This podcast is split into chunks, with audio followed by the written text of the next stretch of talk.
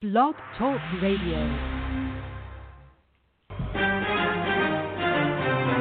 This is our common ground, alternative activist empowerment talk radio, speaking truth to power and ourselves. Who are you? You don't know? Don't tell me Negro, that's nothing. What were you before the white man named you a Negro? And where were you? And what did you have? What was yours? What language did you speak then? I am a revolutionary. Let's think about what we didn't do. Amen. Then it speaks to us and the possibility for us as a future person. Because ultimately, our people's future resides on what we do outside of the White House. African descent fairly, America failed. She put them in chains. The government put them on slave quarters, put them on action block, auction blocks, put them in cotton fields, put them in inferior schools, put them in substandard housing, put them in scientific experience experiments, put them in the lowest paying jobs, put them outside the equal protection of the law, kept them out of their racist bastions of higher education, and locked them into positions of hopelessness and helplessness. The government gives them the drugs, builds bigger prisons, passes a three strike law, and then wants us to sing God bless America? No, no, no. Not God bless America. God.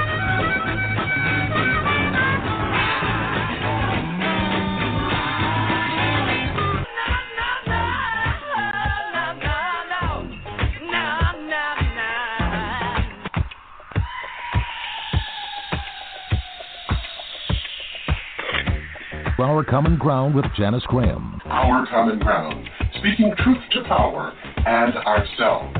Our common ground, a higher ground for discourse, discussion, solutions, and ideas. I'm Janice Graham, and I'll be listening for you. Talk, talk that matters. Transforming truth, truth to power, one broadcast at a time.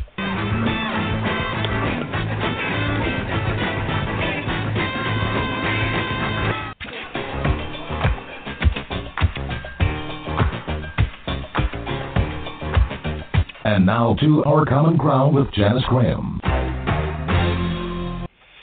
And good evening, and welcome to Our Common Ground, where truth reigns in a black sanctuary. So good to have you with us here tonight at Our Common Ground. We have Dr. Tommy J. Curry coming back to talk with us about black men and boys, and we are so pleased to be able to have him each time he is here. We're going to be talking about not a crisis, but a chronic condition, a state. There is a deadly silence in our community, in this nation, about black boys and black men. We talk around it, we talk under it, we talk over it. But tonight at Our Common Ground, we're going to be talking right at it. Before we bring in Dr. Curry, I want to remind you that you can join us by listening from your smart device at 347 838 9852.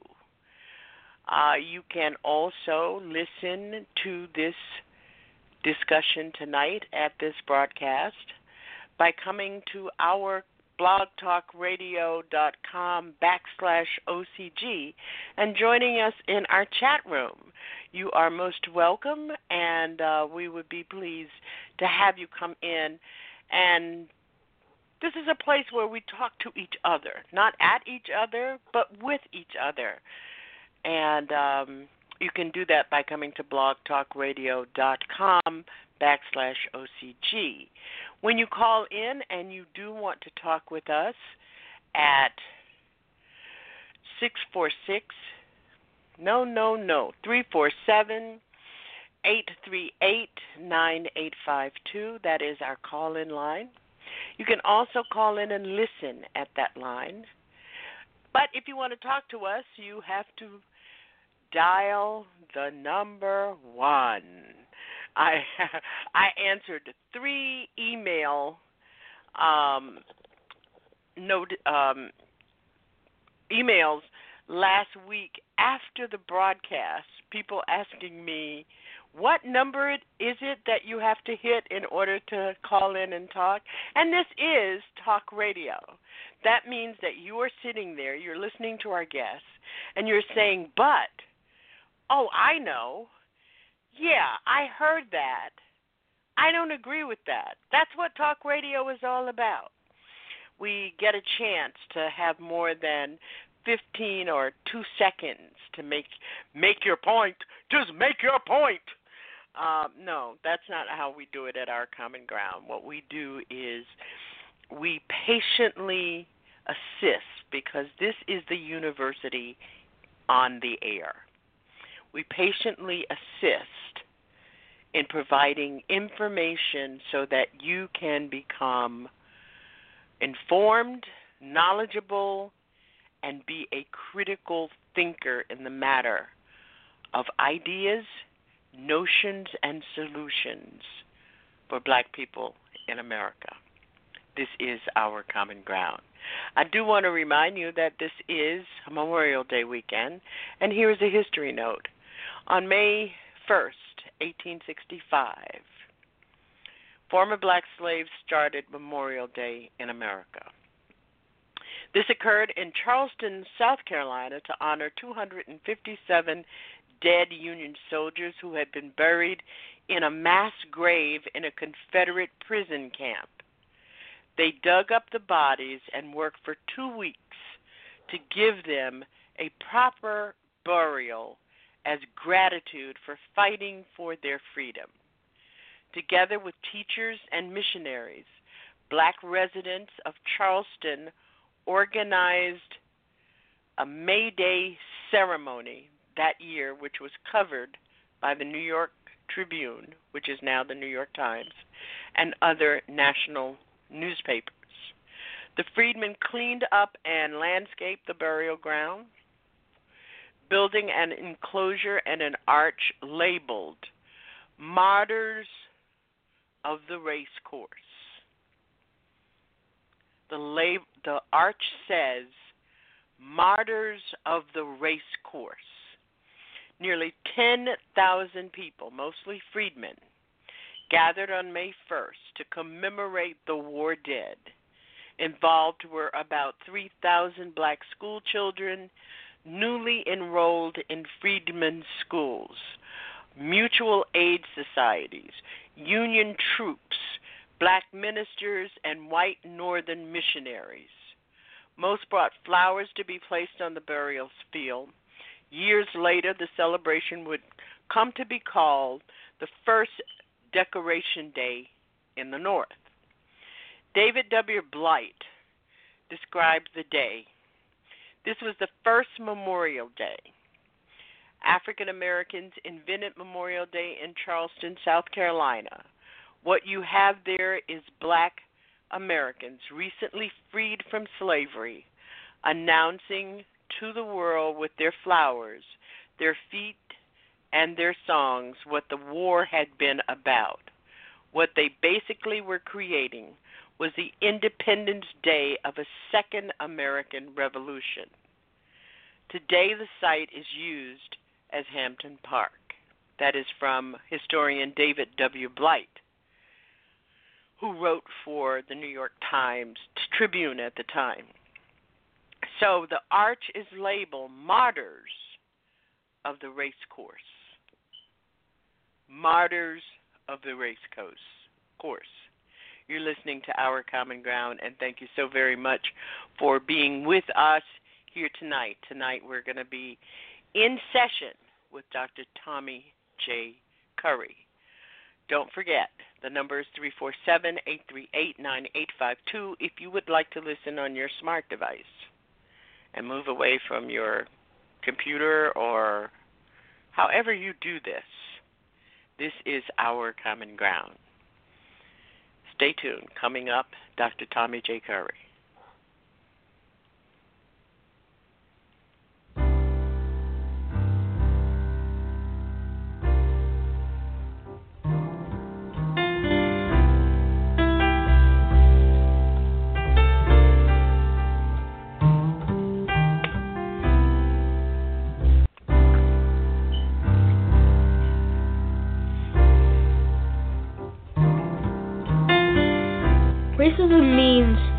Basically like a large part of a a race feels that they're superior to another race, and so and so not only do they believe that, but they act on it. Examples would be in class. Sometimes I'd be the only black kid, and we read a book like I don't know Huck Finn, and then there's that uncomfortable moment the, the magic word come up. And people would look at you and like what's his reaction? And things like that. I was walking home from school with this one white girl and we just gone off the bus and we were about to we were almost home and there were these group of black kids that just gone out of school and she was like oh let's cross the street. There's a group of black kids. I don't want to run into them.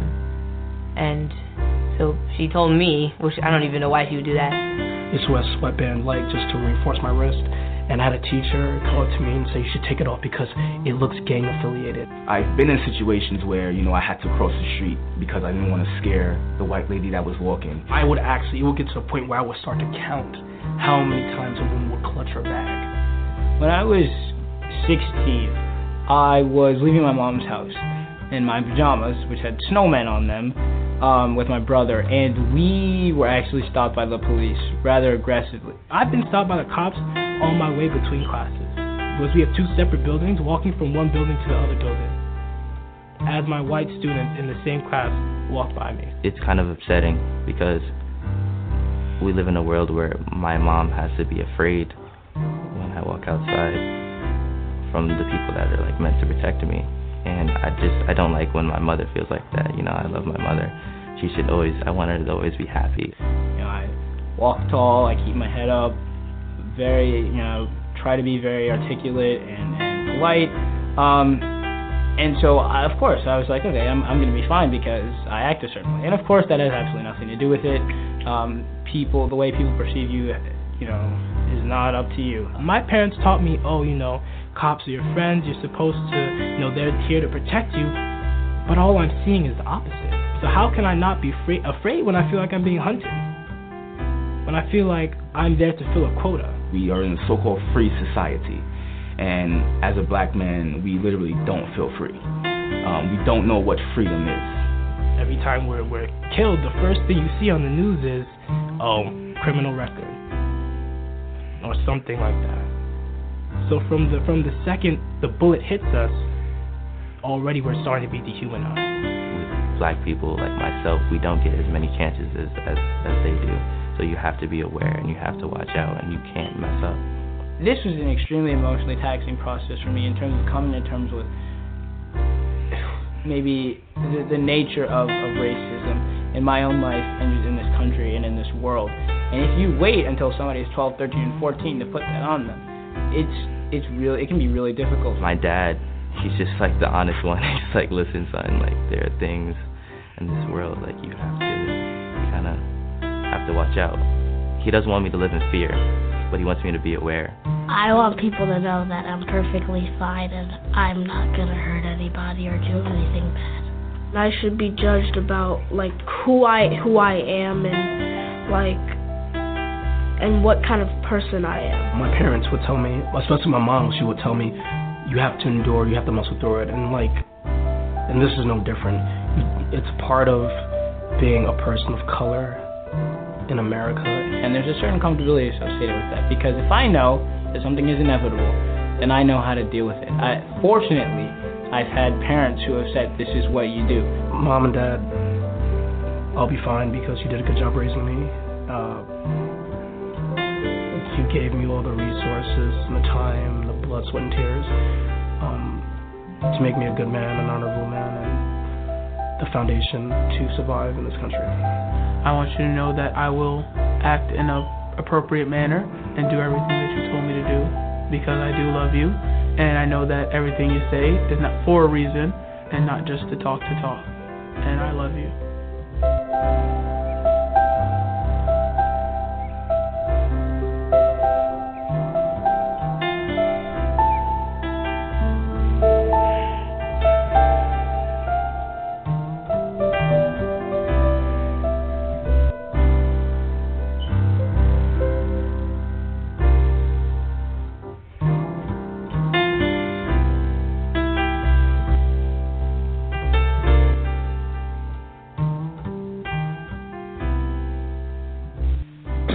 There's a lot about culture that we have to interrogate. And when I talk about culture, I mean both black culture, but I also mean American culture. I mean youth culture. I mean hip hop culture. I mean all the different facets and aspects of culture because what we're not so good at explaining either is why it is that sometimes even in the same family you have one who goes to college and one goes to prison. Theoretically the same home environment, the same influences, and very different trajectories. How do we explain that?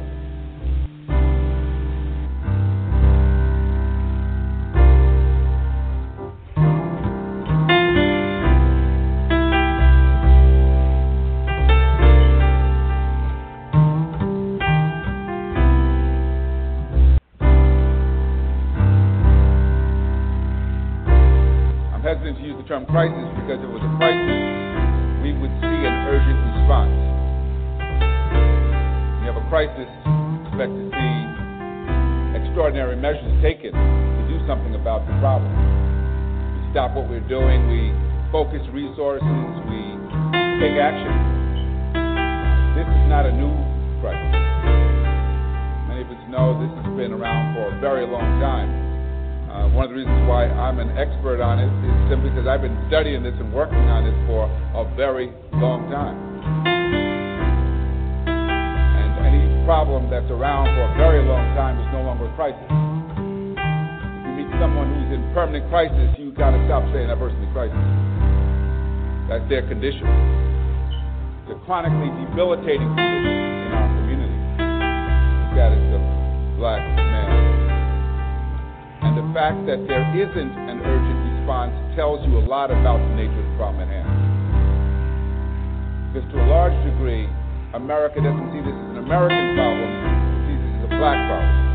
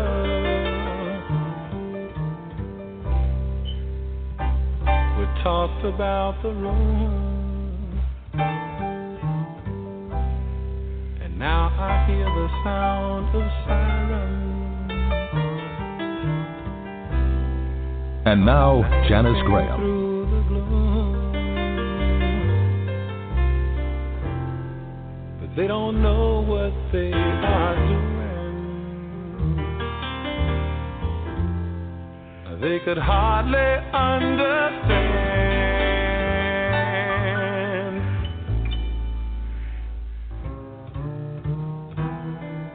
That they're only arresting.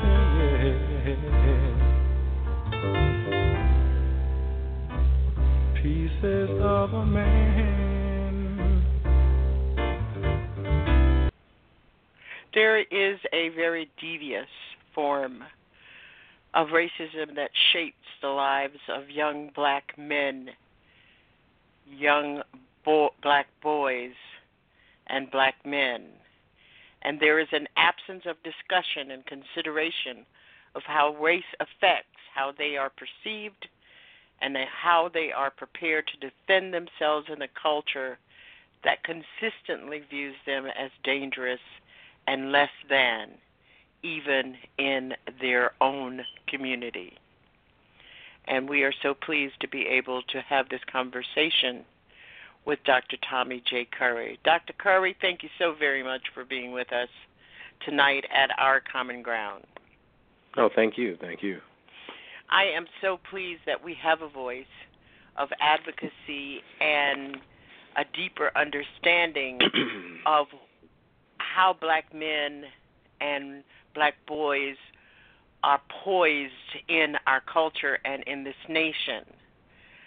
What I am not, and why I want to have this conversation with you, what I am not understanding, and I think that many of us are not understanding, is how prevalent it is and the institutional way in which it is supported, not mm-hmm. only by public policy, but by culture and by the tenor uh, in our own communities. Talk to us about it.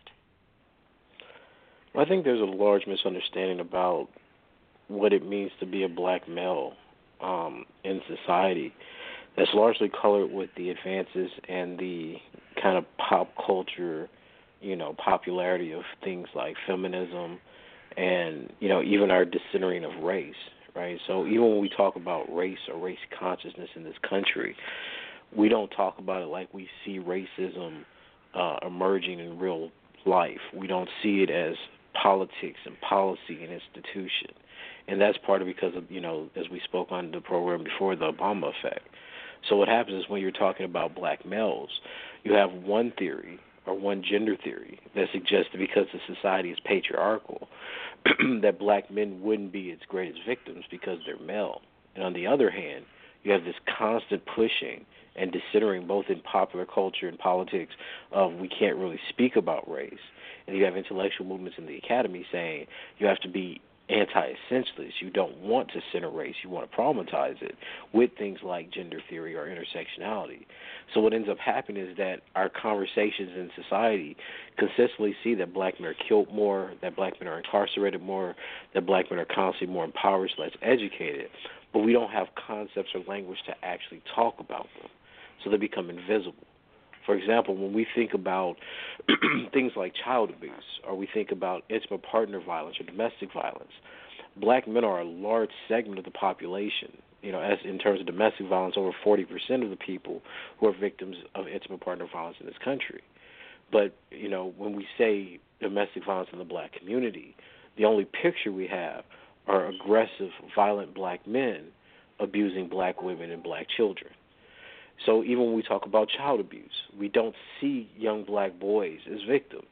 And you have to think that the situation for most young black boys, especially if they're in impoverished single mother communities, is that they're going to be confronted not only with violence within the home, but also within society.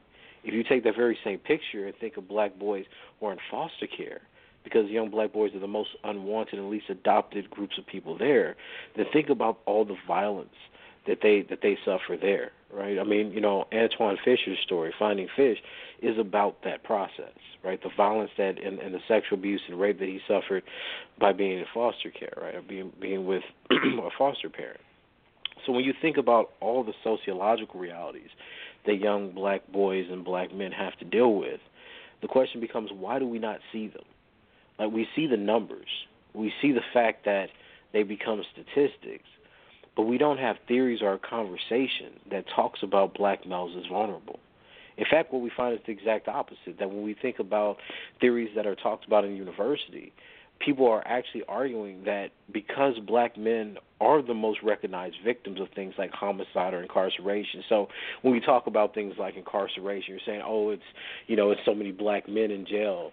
You know, people are actually saying, well, that's privilege, that's patriarchy. So even when you point out victimization, right, this is the problem that that comes about when you play identity politics. Even when you talk about victimization, where more black men are victims of incarceration, are victims of homicide, are victims of suicide, you have an intellectual movement that's telling the world at large through blogs, etc., that to speak about their victimization and death is patriarchal. So it really does create a silencing effect how we could actually speak about the specific things that are affecting black men and boys.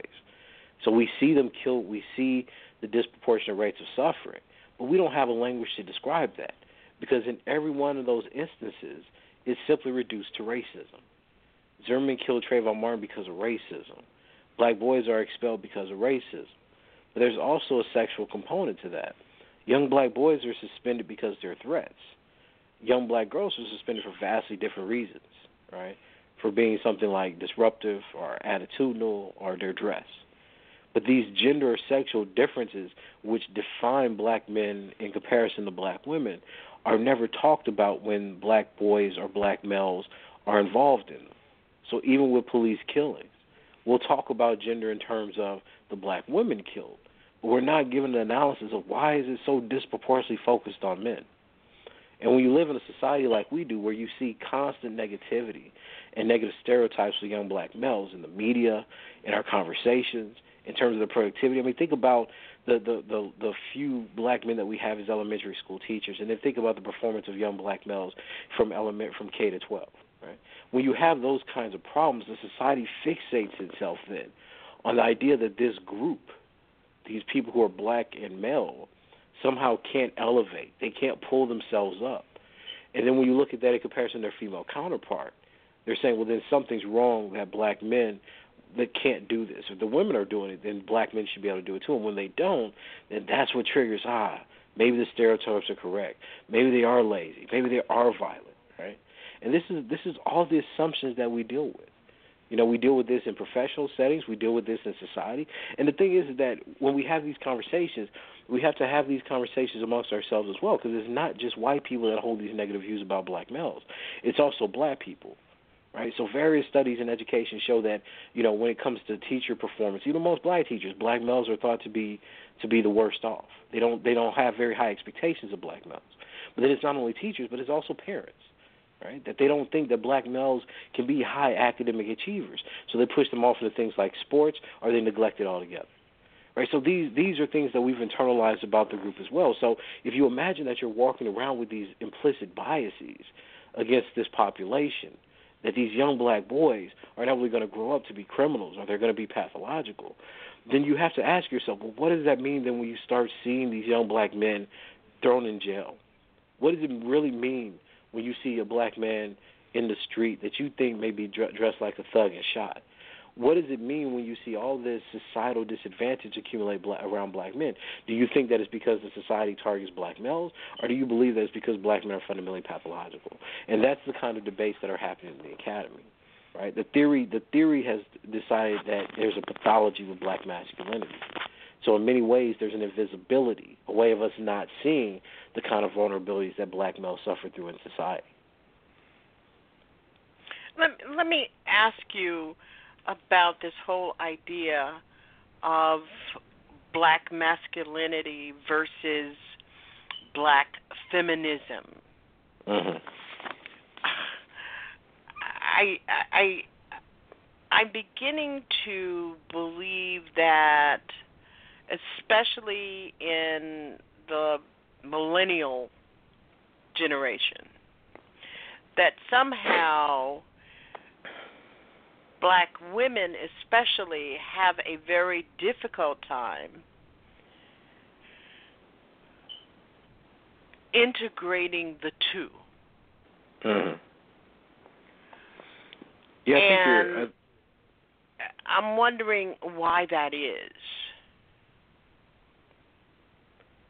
Well, I think I think part of it comes because in the millennial generation, identity politics, meaning the identities that you perform or that you claim uh, kind of does the work of a historical or sociological analysis of people. So if someone simply says that they're black, female, and queer, just announcing that identity already brings in people's minds a certain kind of standpoint and disadvantage. So that's how theory is operating or gender theory operates. Then when you talk about black males, you don't have any actual analysis of their position, so you simply presuppose based on feminist theory or black feminist theory that they have privilege. And because this privilege is defined as patriarchal, that every male in the American society has patriarchal privilege, then black feminism doesn't have a very easy way to account for the vulnerability of black men. So even when you look at some of the texts like you know from intersectional theory, like uh, Frank Cooper, and to a lesser extent Devon Carbado, you see that there's this this assumption that what black men are in fact fighting against is not vulnerability, but they're fighting against patriarchy. So you already start with the assumption that they want to dominate people. The only real question is what to what extent can they, given that they're racially disadvantaged. And this is the problem that I talk about with intersectional theory, something that's also been pointed out by Thea Mutua and uh, Angela Harris, is that if you look at masculinity as if it's a blanket or flat plane in the society where every male is patriarchal. The only difference is if they're a poor male, they're less patriarchal. If they're raced, if they're black or brown, they're less patriarchal. It's only degrees by which you can't be a full patriarch. You've already set up an opposition between what you think is feminine and virtuous, or feminine and vulnerable, to what is patriarchal and dominant, or patriarchal and violent. And this is the kind of rubric or the kind of, you know, scale that you find most people operate on when they're talking about these popular culture notions of black feminism. And this is extremely popular amongst millennials because millennials don't read books anymore. So the the kind of social media or pop face idea of feminism or black feminism or intersectionality becomes the basis for it. Now, one of the mm-hmm. bigger problems, though, is the this idea of intersectional invisibility. Now, this term is really kicked off but there's there's a very dangerous dangerous point to it. Like so when when you know Purdie-Vaughns and, and Eibach developed the theory of intersectional visibility, they were talking about the inability of people to of, of, of, of a society full of recognized people with intersecting identities. And what they meant by that is is that well, you know, like we were talking about with mass incarceration, because it affects black men so heavily, you forget black people who are black and female, right? So it's that idea that even though these people are the greatest victims, that you know it happens to erase even people who are lesser victims. And what they did in their in their work is they said, well, intersectional invisibility happens because people who are female and have other intersecting identities aren't usually victimized like you know, racialized males. And instead of them saying, "Oh, well, this shows," as someone like, um, you know, Jim Sidanius does, that well, that's because patriarchy targets racialized males. Because they wanted to stick with the feminist frame point or, or framework, they said, "Ah, this shows patriarchy." So even if you show that racialized or subordinate racialized males are more disadvantaged in a patriarchal society than women generally, the feminist idea is ah, but the women are invisible, and the reason that men are visible is because of patriarchal privilege. And when you think about that, and see, this is why I'm always saying that we have to be suspicious of what's offered to us as theory in the university. If you think about that, then what you're actually saying and suggesting is that people who die more in a patriarchal society, people who are more subject to lethal violence and genocidal logics in a patriarchal society, are still privileged by patriarchy. And even though womanhood would protect someone in a patriarchal society more, simply because they're women, you have to say that they're more disadvantaged, even though all the racialized men are dying at higher rates. And this is the, this is the debate in that literature. The problem is most of the people that are talking about intersectional visibility don't even know that Purdie-Vaughns and Eibach wrote this. They don't know how it's been used. That article's been cited 700 times and by intersectionality theorists, and nobody actually talks about the theory they developed. This is part of the kind of dehumanization of black males.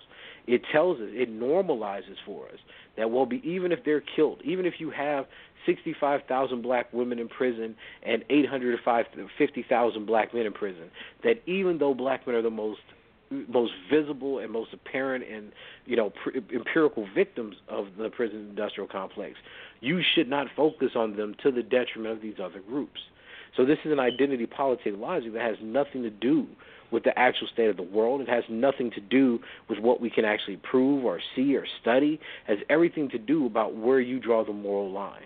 And the problem with that is what you then do is you say, well, some lives matter than more than others. Some lives matter more than others. Because you're saying that groups who aren't victimized as much are still as important, if not more important, than groups that are victimized more. And this is this is part of the dehumanization. We've we've come to expect that black men are going to be killed, incarcerated, are going to be subjected to violence so much that we're actually in the university and partly in society, like in terms of our the Black Lives Matter movement, et cetera, saying we already know that. So what? Let's focus on these other groups.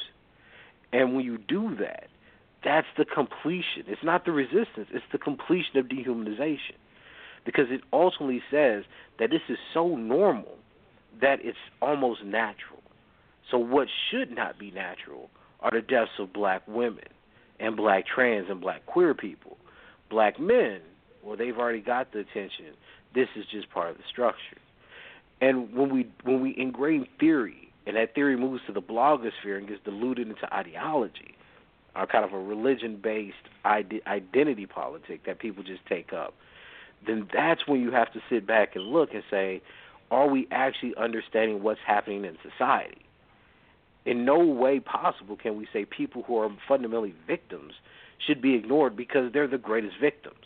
I mean, just think of, just think about the moral repulsion that people would have if you made that same argument with something like domestic abuse, where you say, well, women are overwhelmingly the victims of domestic abuse, but let's not talk about them anymore. We already know that.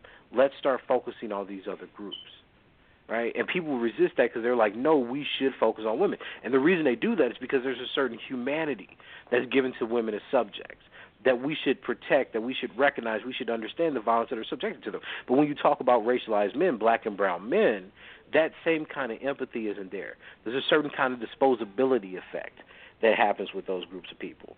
And that's something that we adamantly have to challenge, right? Because otherwise well, you know, it, they become erased it, it really you, you just you just brought up the the whole idea that uh, somehow we become um, immunized to outrage over what happens to black men as opposed to the way in which we respond to racialized crime, mm-hmm. racialized brutality against black women, and I, I, I want to try to contain it with within that. Right, what right. is the historical context in which all of this began to occur? Because one of the things too is I have to be able for this audience to reflect this uh, uh, against the world in which they live, Right. um, and I, I have to turn to some of the references that you made, for instance, in hip hop music and in rap music, uh, the images of what is a man, Mm-hmm. um, uh, or how we define manness in our own community. So, in terms of the historical context, did this start at some point? Absolutely, absolutely. You know, a lot of, a, big part of what people don't understand when they think about black males is that black men were not always considered men. And I don't mean, you know, in, in the 21st century, we think about that like, oh, you know, that just means they couldn't claim the same identity as white men. And that's not what it meant. Like in the 19th century, in the 1800s, black males were actually considered to be females. They were a feminine race. They were thought to be like the the relationship they had to the white man and to the white female master was that of a child. Now, when black people became free, and see, this is why I'm saying it's so important to understand the sexual nuance behind racism. When black people became free after the Civil War, that's when the notion of gender started applying. And it applied to women because the idea was that black men who are no longer slave but free thereby created a threat to white femininity. So this is when social scientists start writing about gender. Like you see this huge proliferation in ethnological texts about what does it mean to be a woman? What are the facets of a true man? And for a long time, you would have ethnological studies where black men would be depicted nude. You know, people and people don't think about this. They they don't think that the black male body was sexualized. But scientists would depict black males nude. They would study their their penis length. They would they would study whether or not they could grow beards. Beards were um, a, a sign of manliness. So when you look at the pictures of Alexander Crummell or Frederick Douglass, you see these long, full beards, and that was evidence that it was it was a revolutionary act because it was evidence that black men could grow facial hair that showed that that gave a sign of wisdom and statesmanship. So you have this huge fight from the 1800s all the way to the 1880s about this. But because of the fear of, of black political power, what was called racial manhood back then, there was the idea that, well, if black men became free, they would take white women. So what did the scientists do? The scientists said, well, if black men are should have been slaves, but we lost that battle, and we're now saying they're female, so they should be ruled by people, then how do we contain this argument that they're trying to push for rights? And that's when the scientists said, ah, the myth of the black rapist. So from the 1880s forward to the to the early 1900s, you have this idea that black men were rapists. And what people misunderstand about this, Janice, is that they think this is a racial stereotype, but it wasn't. It was a biological argument. Right? Ethnologists in the in the 1800s were arguing that black men were like women until they hit puberty. Then they became rapists. So one of the things that people don't understand is that next to the idea of lynching, which we hear so much about, there is also at the turn of the century the idea of castration. Right? Robert F. Williams talks a lot about this during, you know, his book Negro with Guns and, you know, uh in Jim Crow South. So black masculinity didn't develop as an imitation of white manhood. And uh, Melissa Stein just wrote an excellent book on you know measuring manhood about this, where she was saying, listen, the the, the assumption is imitation and mimicry. The reality is sexual brutalization and vulnerability to white patriarchs and white women. Because during this whole period of time that black men were supposedly fighting for their rights, they're being sexually assaulted, they're being raped by white men and white women. By the time we get to Jim Crow in the 1900s, you have the same thing where white women are taking in black men to their homes, like you know I, I think I mentioned Willie McGee before, and raping them. And when black men are found out, even in the cases where they're victims of rape, they become the rapists and they're executed. So, but when you see that, you know, you see those images of the 50s and 60s where, you know, the black workers are marching with signs, "I am a man." That becomes synonymous with patriarchy when it's a statement for freedom. It's not a statement of imitating white men that you're a man. It's a, a revolutionary statement of how the rights of people and rights of humanity should apply to the bodies of black men. Now, when mm-hmm. you get to but the there was also something historically going on at the same time, and it was in 1914 that there was that first national conference on race betterment, mm-hmm. uh, looking at the idea of um, introducing hereditary and eugenics by uh, both Charles Johnson. Um, then there was a Negro League uh, that Mm-hmm. looked at the uh, uh, that was part of this conference on race betterment, and then there was Michael Geyer. Um, and uh, um, so all of that kind of like kicks in, looking for a search of race, racial purity. Mm-hmm. Um, and the 1895 Atlanta Exposition uh, Oh, absolutely. speech that that uh, book uh, Booker T. Washington made, reassuring whites that emancipated blacks remain their social inferiors. So, uh, and that was to bunch- diffuse. But notice that was that's a good point because that was to diffuse the situation. Remember, the the idea of rights, labor, and economics were considered manhood rights in the 1900s. So you're exactly right. Booker T. Washington said, "Don't worry about it. We'll stay laborers." So there's no threat. There's no competition, so to speak, between the rights of whites and the rights of blacks.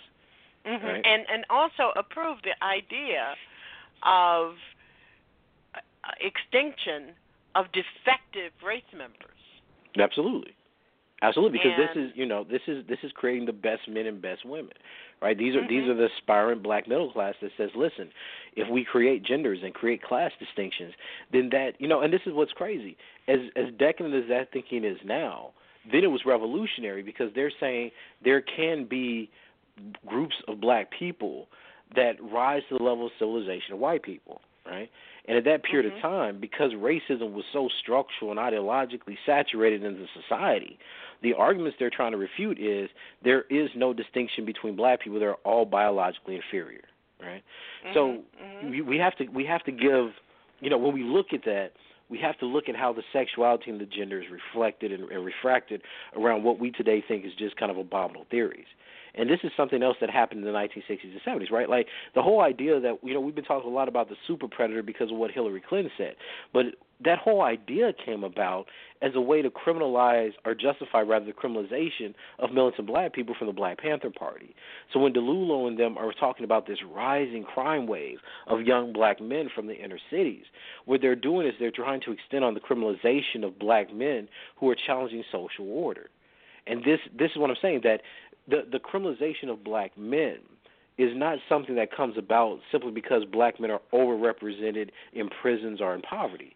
It comes about deliberately because it's these epics of freedom, be it the Civil War, be it the resistance and the, and the skirmishes and Reconstruction, or the challenges. I mean, because remember they said the same thing about Robert F. Williams challenges of Jim Crow, and then they said the same thing again 20 years later with the Black Panther Party.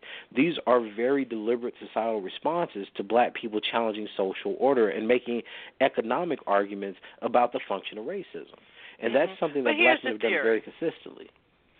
Here's a theory that absolutely both the demonization and the and and the criminal and evil characterization of black men and boys have have been going on since slavery Mm-hmm. because there were even um, references in some of the scholarly in some of the scholarly work talking about uh, how why patty rollers and slave catchers were so adamant about uh, the tools of defense that they had against slave revolts. But here's the deal, Dr. Curry, and I want you to talk about it, is that it was not until the 1970s when you began to have, this is my theory, a, a, a, a, a increase in the number of people in our community who were getting wealthy off of these characterizations, and I'm talking about um, rap producers. Mm-hmm. Uh, I'm talking about rappers. Um, and when we begin to claim it, to claim two things, to claim the image and declare, um, you know, like Two Live Crew, to Right. declare that we're we are what they've already always said in imagery and in I can't even call it music. I hate to call rap and hip hop music. It is not music. I don't know what the hell it is, but it's not. It's sound in in that genre of sound. Um, and the other is we then begin to extinguish our own voice against the imagery and the characterization because we were drowned out by the sounds. Mm-hmm. Then entering in somewhere in the 70s, late 60s, early 70s, the black films that exploited the images of drug dealers and pimps and prostitutes and the whole nine yards. Right, right. And I'm not sure if, in fact, it was also at that time where the white feminists came for the black women that they had dismissed, dis, disregarded, and they came for the dismantlement of black women in our community who understood the import of their voices. Right, right.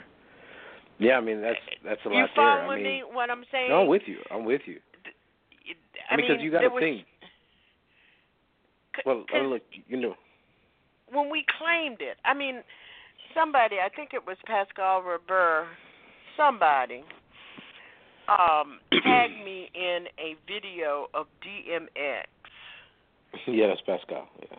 er, Yeah, early DMX with images of just angry, out of control, seem like pathological uh black men singing and jumping up and down with a dog uh, and calling themselves dogs and and and calling where they where they live as Dr. Frances Cress Welsing would say the the in the in in the hood and in the crib. I mean, and to me that is claiming images.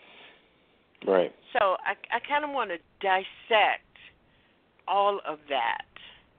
Let's talk about that's a that's a place for it. Um, well, let me let me Let's start talk about the pop culture and Yeah. how it lends itself not only to this demonization, this characterization, and the silence, because I am very concerned about how our community is silent. You know, for Right. instance, um, in the last couple of weeks, there have been two valedictorians of high schools in this country. Uh, one, they w- uh, who were black men, young black men. And uh, by the way, my my oldest grandson is listening to this program tonight because he's becoming very interested in the idea of being a young black man in America. He goes to high school in September, and um, somebody better write a book for him. Uh, he, he just he, he's reading review. ha- Haki um, Madhubuti's book right now. yeah. Yeah. So, and Haki used to be a very good friend of this show. Uh, when when we were on terrestrial radio, I, we kind of lo- like lost cut. But anyway, let's talk about pop culture Okay. and its engagement in the silence. I mean, people will call me. I mean, my grandson will say to me, and other people will say to me, "And Miles, I know you tried to explain to me, but I didn't get it." But um, that people like Kendrick, uh, Lamar Kendrick, uh, Mhm. people like J. Cole, people like Drake, people like Usher, that they get it and they have tried to dismantle the negative and and and dangerous uh, images.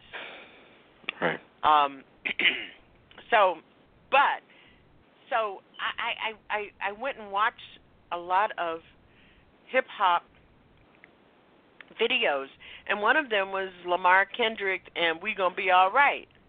Right. Right. Well, when I watched that video, I. I, I I got the I got the lyrics. I, I I I saw the video, and for some reason I don't think we're gonna be all right. If that's the all right we're gonna be. yeah, I mean part of part of that's generational. You know, I teach I teach hip hop precisely for this reason because, you know, I think it's a reflection of, of certain gender norms in our communities or even political realities. But um let me let me just say that I think I think you're right. When we look at hip hop, we we don't see the same kind of engagements that we got with you know old school R and B or soul singers about political realities, right? I mean, today when you see a hip hop artist like a Jay Z or someone like Beyonce doing something, it's like, oh, you know, they're using money to influence something. But you don't see people speaking out against negative stereotypes, right? You don't have, you know, your Jim Browns, you know, talking about racism and talking about what it means to be a black athlete. The same way that today you don't have black hip hop artists saying, you know, reacting against these negative stereotypes. That being said, I think there's two things we have to do. We have to recognize the complicity of the black community in them. So, like, you know, with that DMX video, yes, there was certainly a period of time, especially with gangster rap, where the environments that black people and black males specifically came from, the violence, the hardness, the kind of thug masculinity was glorified, right? And that's what you're seeing with, you know, DMX and Ruff Ryders, things of that sort. On the other hand, while we see that those people embracing that reality and the images they see in their communities, we have to recognize they didn't create them. And one of the reasons that you see this vast gap between these these realities of working class black folk, especially in the South, right? Because I'm, you know, where I'm from, this this was the dominant form of rap in the 1990s. so when you see that, you have to ask yourself, why is it that poor, uneducated, often you know people excluded from the mainstream economy, why are they embracing these kind of views? And that kind of goes back to what you were talking about briefly in the 1970s. with with integration and with the opportunity for certain classes, and that's very important, certain classes of black people to mobilize into certain elements of the economy and professional businesses. There are lots of black people that were left behind. White feminists understood that economic reality. So the kind of disdain that they focused on was the kind of disdain was both racial in the sense that you were dealing with black people who wanted to mobilize, who wanted to go into the higher economic classes and kind of escape what blackness was in the 50s, 60s. We're not militant. We're not trying to have a serious working class, uh, you know, perspective on the government or the state, et cetera. They were more reformist. On the one hand, on the second hand, it was also gendered in the sense that black feminism, at least in the 1970s notion of it, specifically focused, and this is I'm talking about Michelle Wallace here. That that book, The Black Macho and the Myth of the Superwoman, focused on a specific sexual mythology of black men. right? That it that was very much remnants of, of of the Klan or the Klansmen, you know, or what we popular, you know, we see, a lot of people see it as Birth of a Nation, right? You know, Griffith's, you know, movie Mm-hmm. uh, uh, in 19 in early 1910s or 15, I think. And the mythology is, as black men get freedom, they want white women.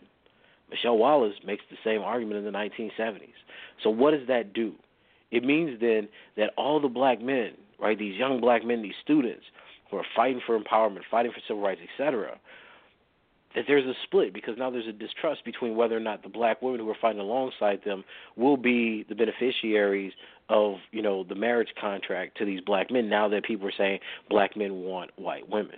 And despite the fact that black men don't actually marry white women that often it's a very small number like 4% of all the black marriages are to white women nonetheless people generally believe that's like 50% because we we bought into this idea that black men want white women, and that's a, that's an indication or that's a symbol of political power and economic mobility. So that that's what the white feminists saw that you can you can split the community.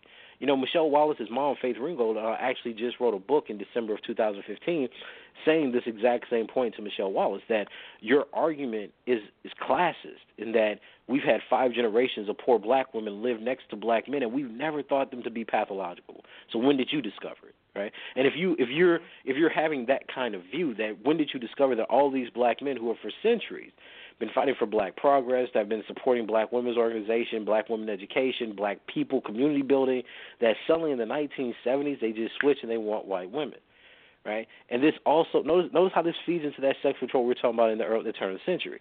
The idea is that if you have that belief, then ultimately you can say that militant black men, black men who are about political activity and political life, are fundamentally a danger to the rest of society because you marry it to the militancy of the Black Power movement. You believe that the Black Power movement is, is synonymous with misogyny and the exclusion and, and violence towards black women. And notice how that character carries forward even now into something like Black Lives Matter. So even though Black Lives Matter takes on this view of using social media and pop culture, its arguments are exactly the same. That if black men, being the greatest victims of police brutality and incarceration, take the lead, that it's dangerous to every other group of black people, black women, black queer, black trans bodies. So the mythology just constantly gets reinvented time and time again. But what we don't see is that this mythology is based on the racial logics of white people. It has nothing to do with the actual history of black people or black men specifically. There's not been a time where black women have been completely excluded from political organizations. Now, there is a time in the civil rights movement where black men took the lead. And I always, again, ask people when you look at that history, look at what they're confronting. People are dying. Would we have thought better of black men if they put black women in leadership positions and they all got killed? I mean, think about what that story would be like today. That these black men were such cowards that they didn't even fight for the civil rights Yeah. and take the lead Yeah. to defend these families and these women.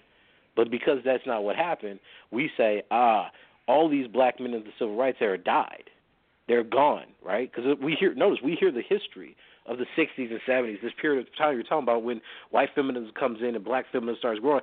The people who get to tell that story are black women because they're alive. All the black men who were there are dead. So when we look at the pop, what happens in hip hop, we look at you know when you get you know Joan Morgan's work, when you get this hip hop feminism stuff, we get all these blogs that are making this narrative.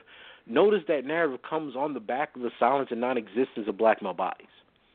You can invent that history and the historiography because the only people that can speak are the people who are alive.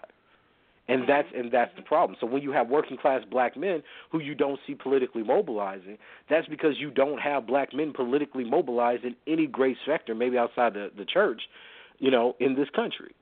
So it's a disconnection between what societal problems exist and how people respond to those problems and how those those social movements lead to actual changes in policy. I mean, my, I think my brother's keeper is a great example of that. They wanted a my sister's keeper. You had top down, right? You have you know black women in the academy, black politicians, black female politicians, and, and celebrities mobilized for that program, right? Something is done. With black men, Yeah, and the and the study and government study of black women and whatever the government study is, but there's no. I, I, I Tommy, I really can't get my head around, and it is generational. uh, the idea that you would struggle for the transformation of a system that excluded in your own in, in, within the black community and and maybe we have too much exposure outside. Maybe we don't have enough community. Maybe we don't understand what communitarism is. And and and, and at the at the price of excluding black men.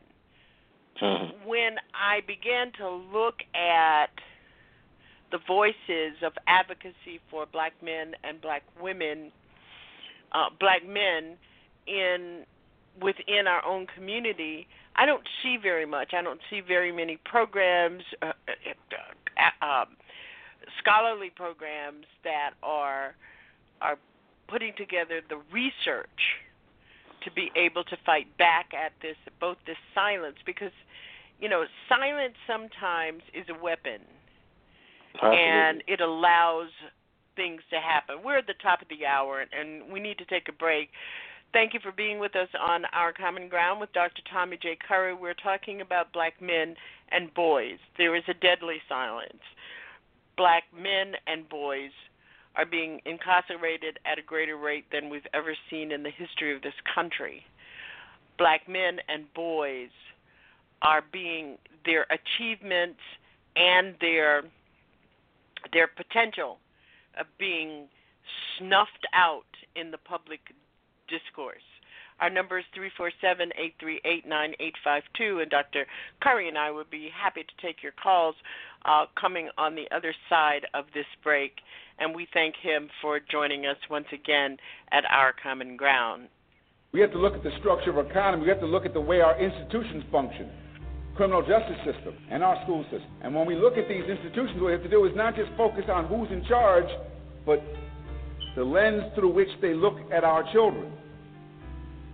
Because sometimes the people who have that lens are us. They don't know what they are doing. They could hardly understand.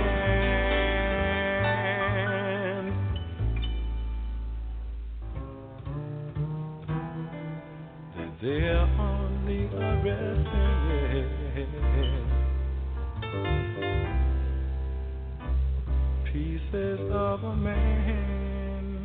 You're listening to Our Common Ground with Janice Graham, transforming truth to power, one broadcast at a time.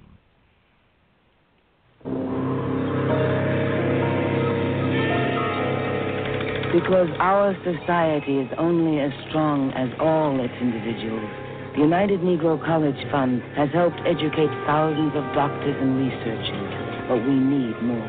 Thousands of architects and engineers, but we need more. Thousands of teachers and biologists, but we need more. And when disease, injustice, pollution, poverty, and countless other problems threaten to pull us apart, we had better educate every single person who has the potential to solve our problems. And to educate more people, we need more of your help. Give to the United Negro College Fund. With so much at stake, a mind is a terrible thing to waste. No matter what, know your value. No matter what, know you matter. The I Declare Show, home of Real Raw Right Now Talk Media.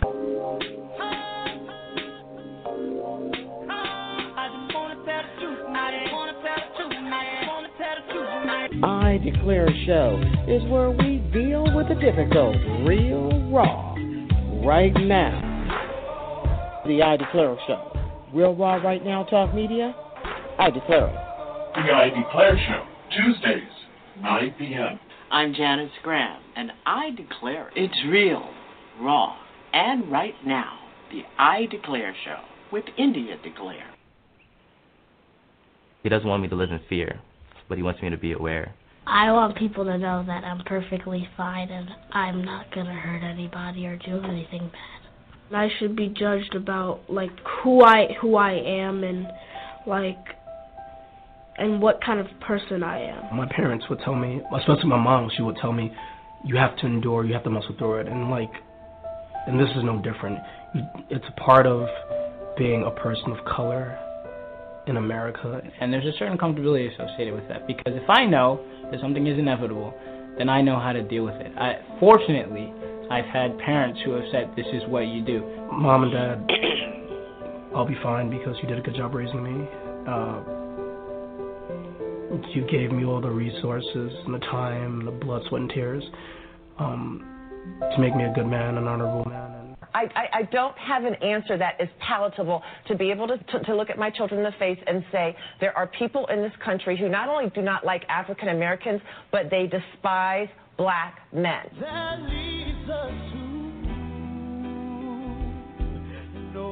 Transforming truth to power, one broadcast at a time.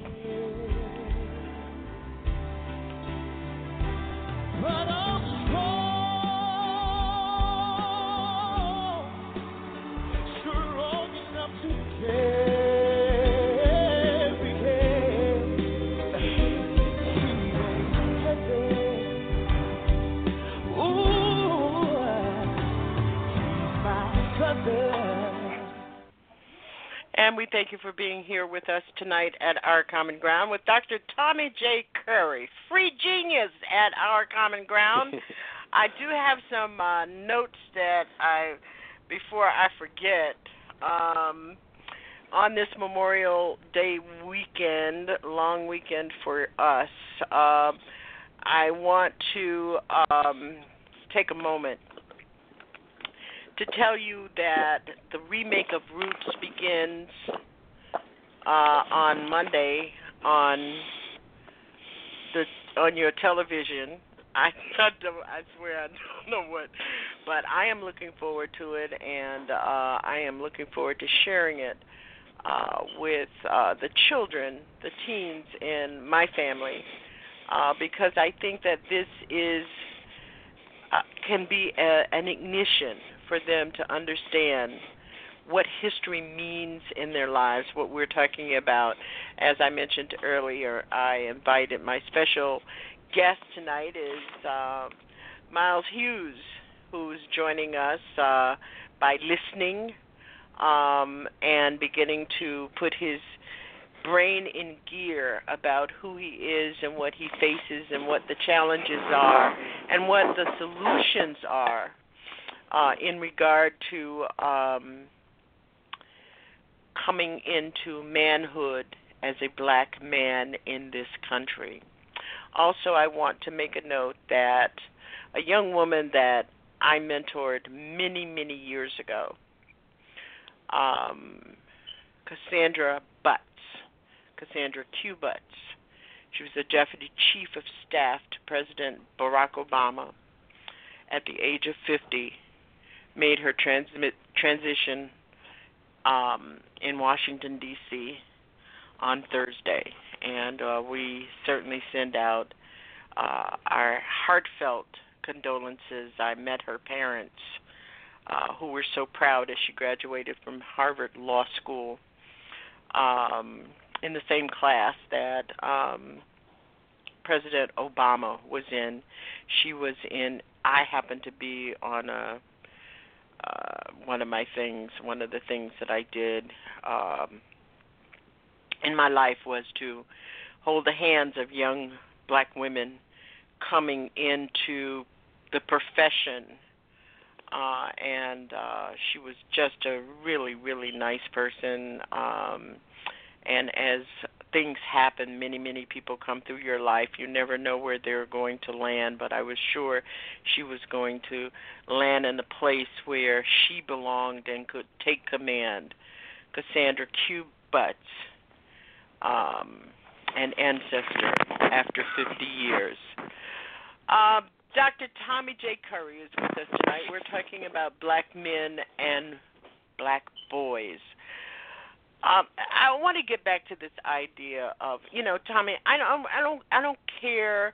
You know, we have enough resources in our community to somehow combat this because as long as we embrace, as long and our silence is a form of embracing. You know, I, I think about these two young men. One was a valedictorian, right. and he was not allowed to participate in his graduation because he had a goatee Another was escorted out of his graduation because he was wearing a kente cloth stole and he was escorted out. Trayvon Martin was murdered in cold blood. Eric Garner was choked on video and murdered by New York City police officers. Um, Tamir Rice, age 12, playing in a park, city park, gunned down by police officers. Yeah. How does that happen in a country where 51% of all the men are African American or black? How does that happen in a country where the there's an 80 we are as a as a people we are 87 percent 87 percent in the consumer index of this country how does that happen explain it to me dr curry tell me how we are working against ourselves because the Well- shit that goes on and Miles understands and all the children understand I am adult. I play bills. That's how I get to cuss. You don't get to cuss until you pay some bills. Uh, how does that happen in a look. country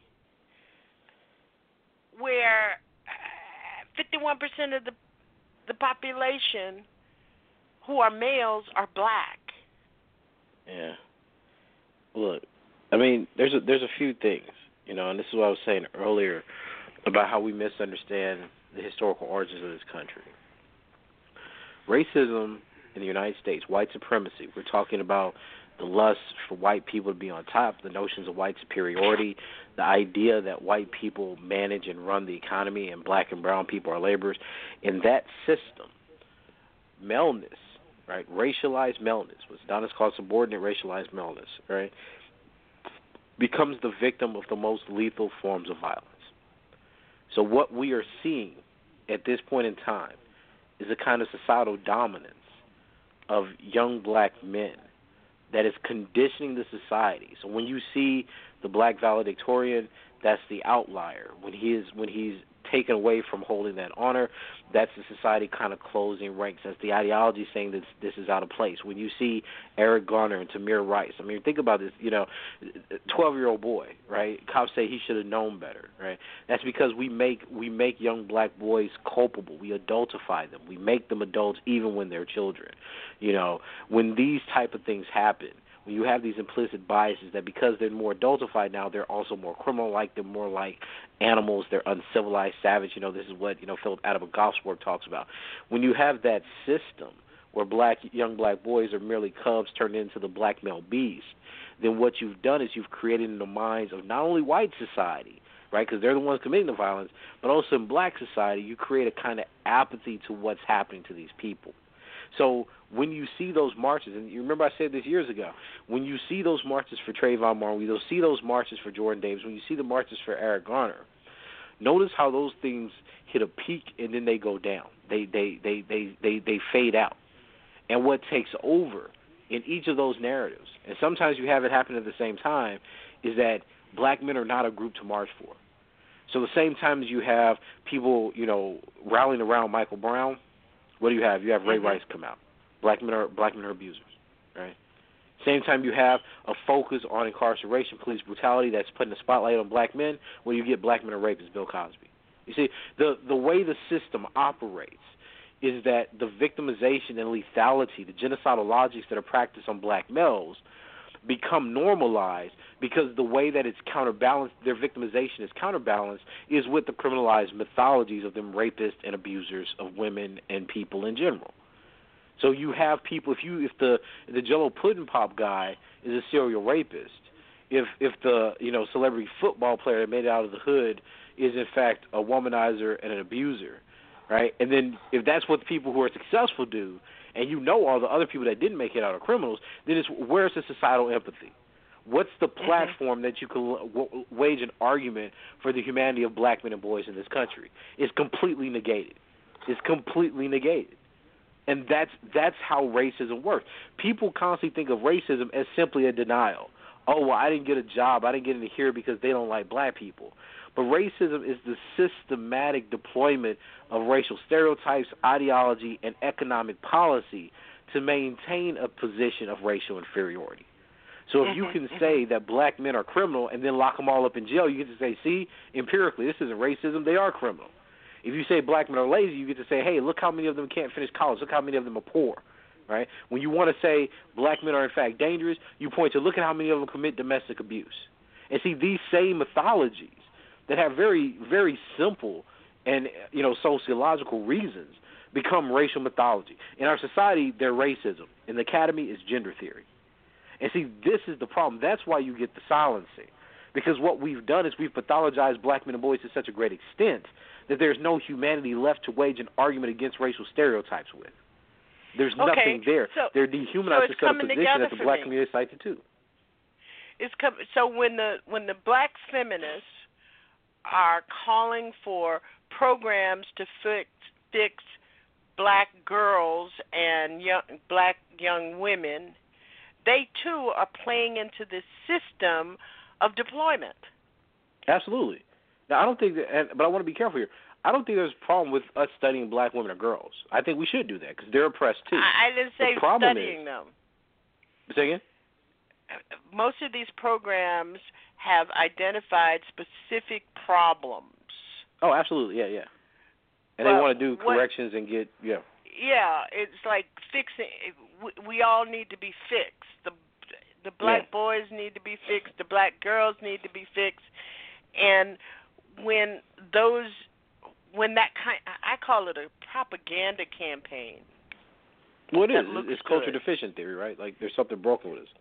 Would you, would give me give that give me that too? I could throw that around at work on my on Tuesday. What cultural deficiency? Deficiency, yeah. It's a deficiency model, right? Oh, I got that now. Okay. no, 'cause think. I mean, think about it, right? Like, and this is what I'm saying is that the way that we treat, the, well, first off, the way that those programs were pitted was that my brother's keeper is patriarchal, my sister's keeper is a corrective, right? But the problem with my brother's keeper is what you, exactly what you're saying is that it assumes that black men and boys are pathological. They need better role models. They need better aspirations, rather than there's a structural problem, an economic problem with why they're not graduating high school or they're not getting jobs or you know into college, right? Mm-hmm. So it misses the boat about what's actually wrong with black men and boys. The problem is mm-hmm. is that if you believe that something to help black men and boys is patriarchy and hence dominating dominating of women and you always reject that, it means that there are not going to be any programs at the activist level, unless it's grassroots, or at the academic level that's going to influence policy to direct resources to that group. So by calling them privileged, you functionally erase their vulnerability and marginalization. And that's the problem. See, that's the problem I have with, with the way that black feminism works, is that it assumes that if you speak or center things on black boys, that that is in fact a form of erasure, which is just silly. If you can show that these groups are in fact the most most victimized, it's not erasure. It's it's tailoring things to the victim. It's trying to reform and correct the problem for victims. So what you're saying is that essentially most of the of the people who advance the idea of black feminism are essentially denying the victimization of black men. Yes, and it's not all, they can't a have good they can't have it one both ways. Yeah, I mean, but there are some people. I want to be careful because people like Angela, you know, Harris or um, Mutua, like they call themselves black feminists, but they they understand the notion of gender racism.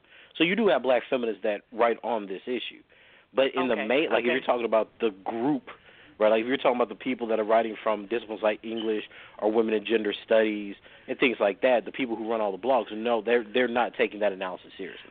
So right? Angela, they're not giving a structural Angela Harris analysis of victim. Dr. Angela Harris is the person that I need to talk to um, about about about that issue. Yeah, I mean gender because Uh-huh. their analysis, you know, they're actually making I some good just can't embrace the idea.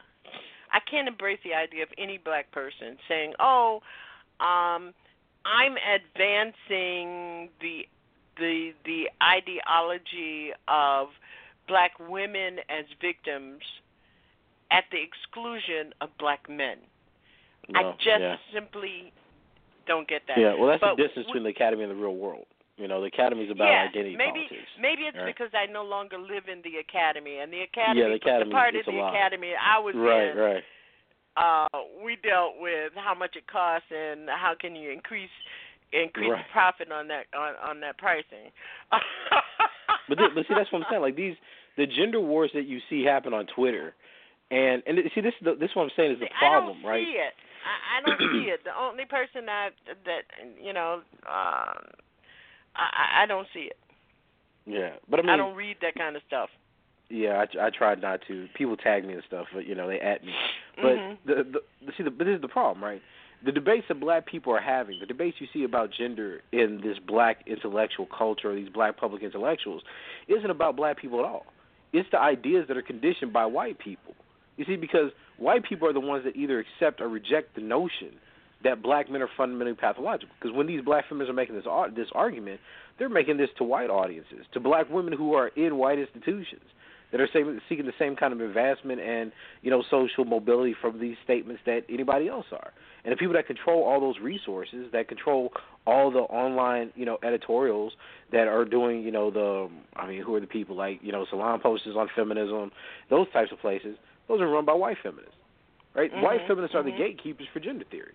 So it's it seems completely ridiculous to me that people are act, acting like there's not an economic or neoliberal sentiment behind why this brand of gender theory, which is so, and notice how compatible it is, right? In the academy, you're saying black men are violent, black masculinity is problematic, black masculinity is toxic. In the society, it's the same language, except in the society, that's what get, gets black men killed, put into prison, or you know, are impoverished, right? Locked out of the economy. So it's the same idea. The only difference is in reality, we're saying, oh, we got to fight this racism. In the academy, like, this is really good theory. You just it becomes absolved of all the racist elements that we fight against society because somebody called it theory.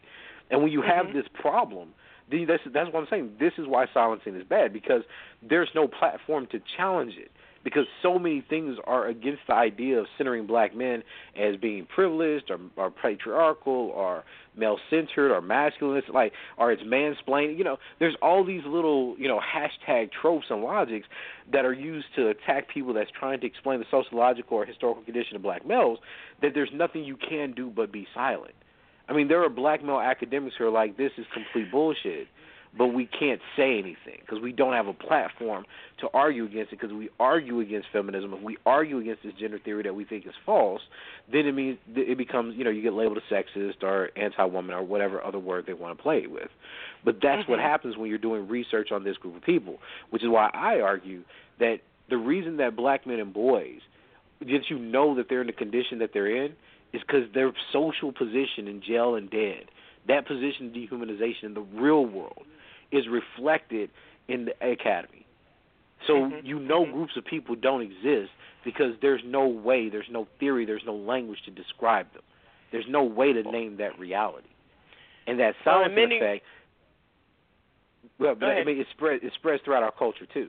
Right? Because Yeah. what we have today with social media and Twitter, you know, and all these other little, you know, programs is these are kind of like pseudo academic communities because these are people that's in grad school or professors writing this crap and then people are just taking it in like it's truth and fact.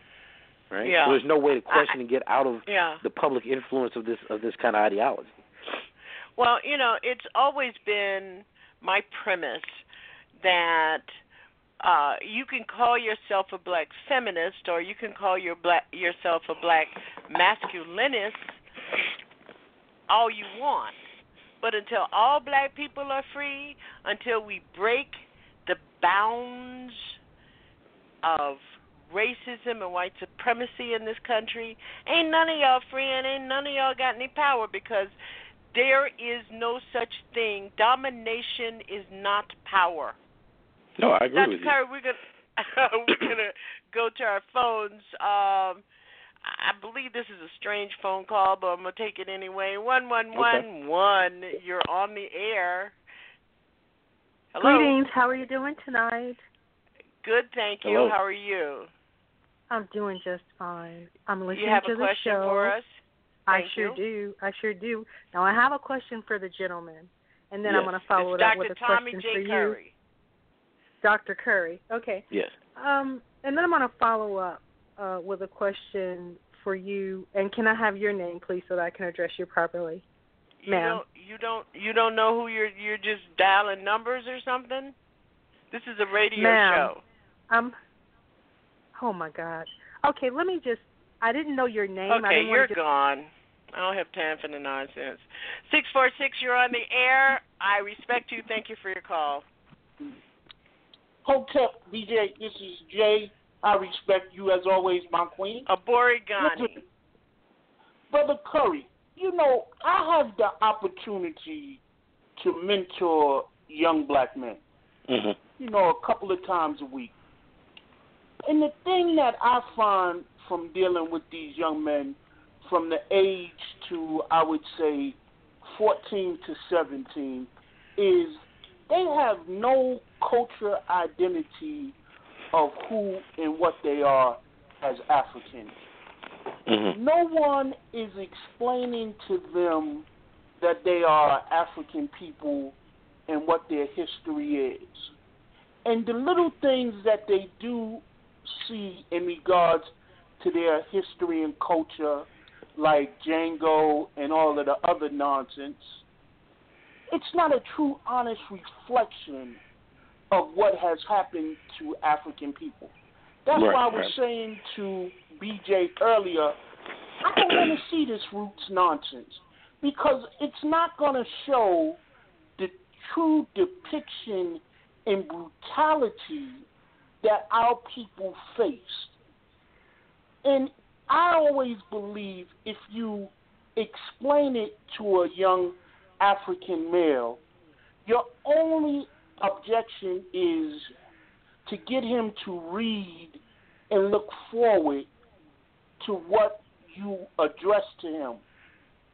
And I think that's the best way because a movie, a video, is not going to do it for them. They must read and see and have an idea on what the brutality really is from these people. It, it's like I'll use one example, and I think you even know what this is.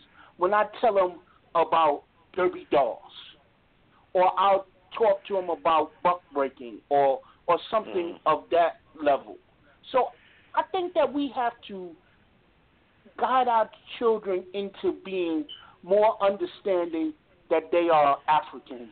And if they do that, I think they will get a better awakening than just make them feel that they're going to be a part of this whole diversity system and all of this other nonsense that's being, you know, pushed on them. Because diversity to me is a joke. Right. Well, no, look, I mean, I, I appreciate the comment. I think you're right. Um, you know, I mean, of course, you know, black people in America are going to have a problem with calling everybody Africans, but I think you're right that the type of violence, right, an understanding of what anti-black violence and the history of that is, is extremely important. Um, you know, people are usually shocked when I when I talk about how black men were raped. You know, because I, you know, we, people people always say that black men are the most homophobic group in the country, but then there's there's never any exploration of what what the different history of sexuality was, right? Like if you're if you're being raped from slavery to Jim Crow, then of course you have a fear, right? A certain kind of fear of of these kinds of notions. That's not saying that I believe that everything's heteronormative or that you know we should discriminate against gay black people, but I'm saying that the story is much more complex than black people just don't like gayness, right, or queerness or queerness. We need to focus on what actually happened to black people. You're right. Things like buck breaking included the rape of of black men, sometimes by other But but slaves, here's sometimes the, by white here's men the point for women. young for young children. And Jay, you're going to be dragging the conversation all the way into the radio show, but but here here is the point. the point is that we live in a time in which young people depend upon imagery.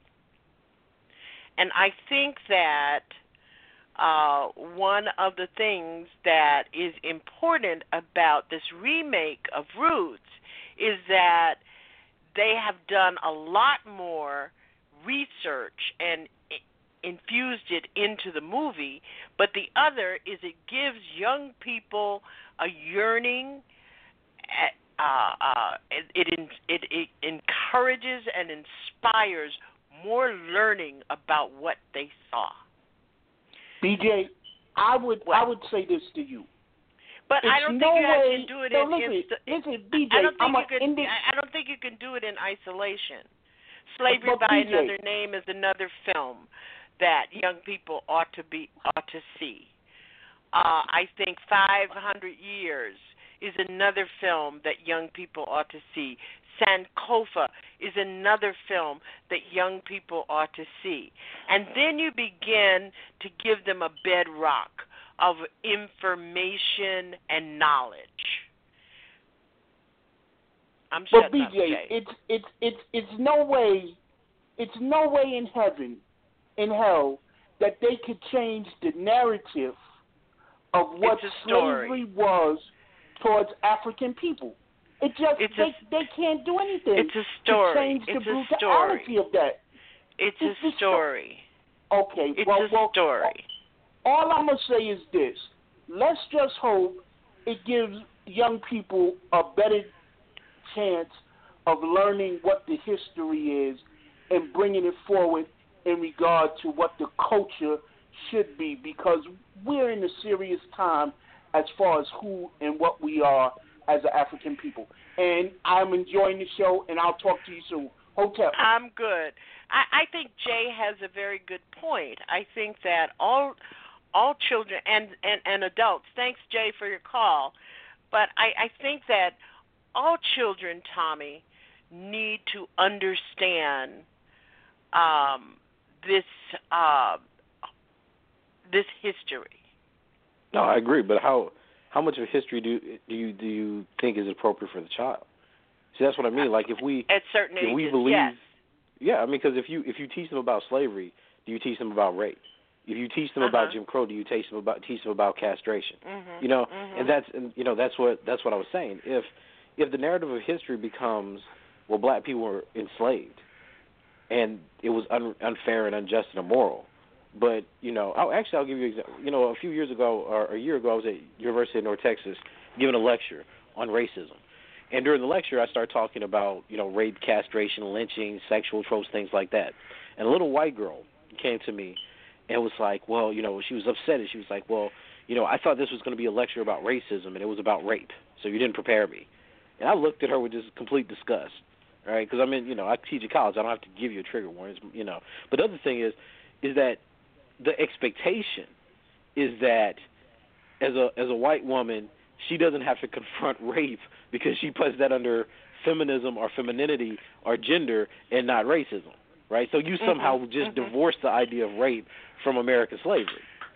You know, But you have that and same is- you have that same problem in talking to people about um, about uh, domestic and intimate partner violence. Oh, Rape absolutely. is a huge uh, part of that scenario, absolutely and people don't realize that. Right. So that's what I'm saying. Um, Like, what do we teach? That's what- I mean. When we have these conversations, are these conversations that are inappropriate to teach children about American slavery, or even, or even think about think about when we have the conversation about police brutality, or the, the conversation about poverty, right? Do we do do we tell them that to be poor in this country as a black person, especially a black man, is synonymous to death? Do we Yeah, tell them yeah. that you, you you see what I'm saying? Do we tell them that Yeah. when people when people pull you over for stop and frisk, you could also be anally penetrated by a baton or a gun.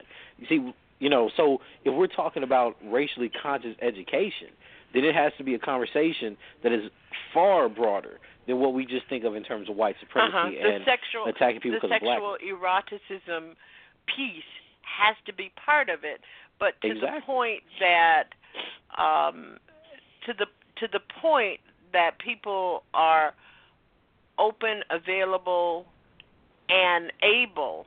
I, I, I do remember when Emmett Till was killed. Um, I came home from school.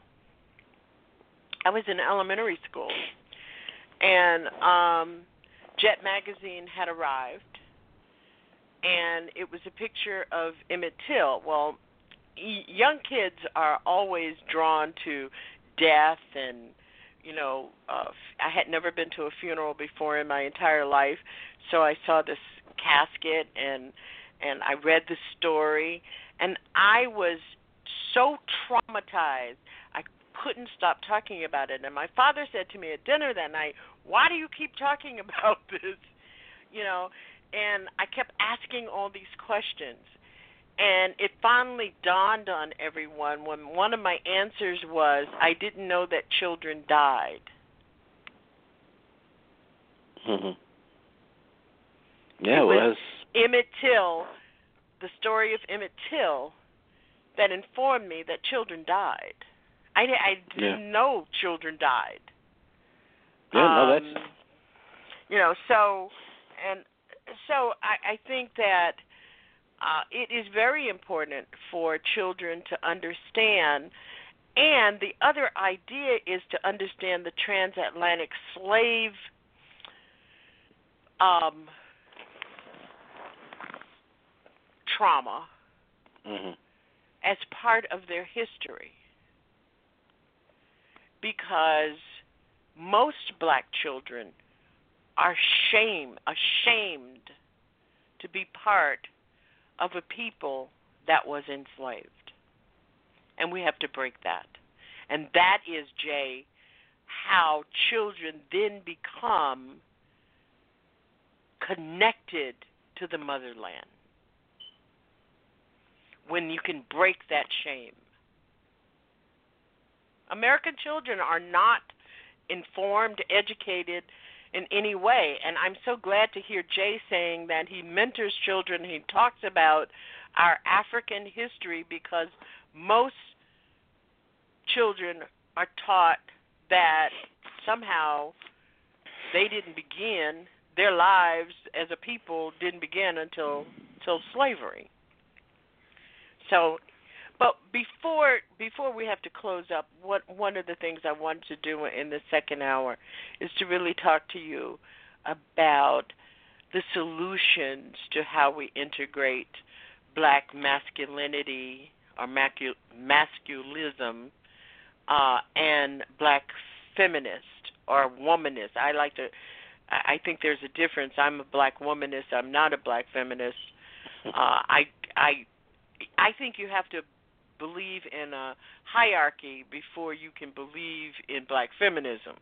hmm So how do we begin to do that? How do we grab all these people by the scruff of their neck and say, "Hey, you have to advocate for our people, yeah. I, and you can't have one without the other."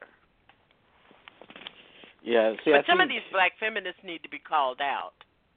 Yeah, well, I can't disagree with that, but And look, I think mean, some of these hip hop people need to be called out, and I said I think some of these black men who are so entrenched in uh, ideology that is part of white the system of white supremacy, and they need to be called out too. no, you know, like I don't we disagree lo- with that either. we lost one of our great brothers, I think, um, due to um, his ideology about the hierarchy. Mm. And that was Dr. Umar Johnson. You all know I don't mind calling people's names. He had so much potential, hmm and he's thrown it all away because he's decided he can't be part of the integration of black men and black women. Simple Yeah. as that. People people So- have their their bi- their blinders you know um you know in terms in terms of engaging black feminism um i think there are some black feminists who are sympathetic. Um but again you know when i when i'm speaking about it i'm talking to the kind of theory the the architecture of the thought. And I think that because the thought is so heavily based in a bourgeois class consciousness, um, that's that's representative of kind of middle class black women's experience and their relations and depictions of black men who they compete with compete against, right, for, for certain positions in the university or in the corporate world. I don't think that that's going to change. I don't think that there's an an inlet because in that group of thought, because of their class position, it's very easy to see how their success in reformist narratives, right? Because this is not a radical revolutionary sentiment like black women take up guns or black women, you know, do protests or, you know, boycotts of X, Y, and Z.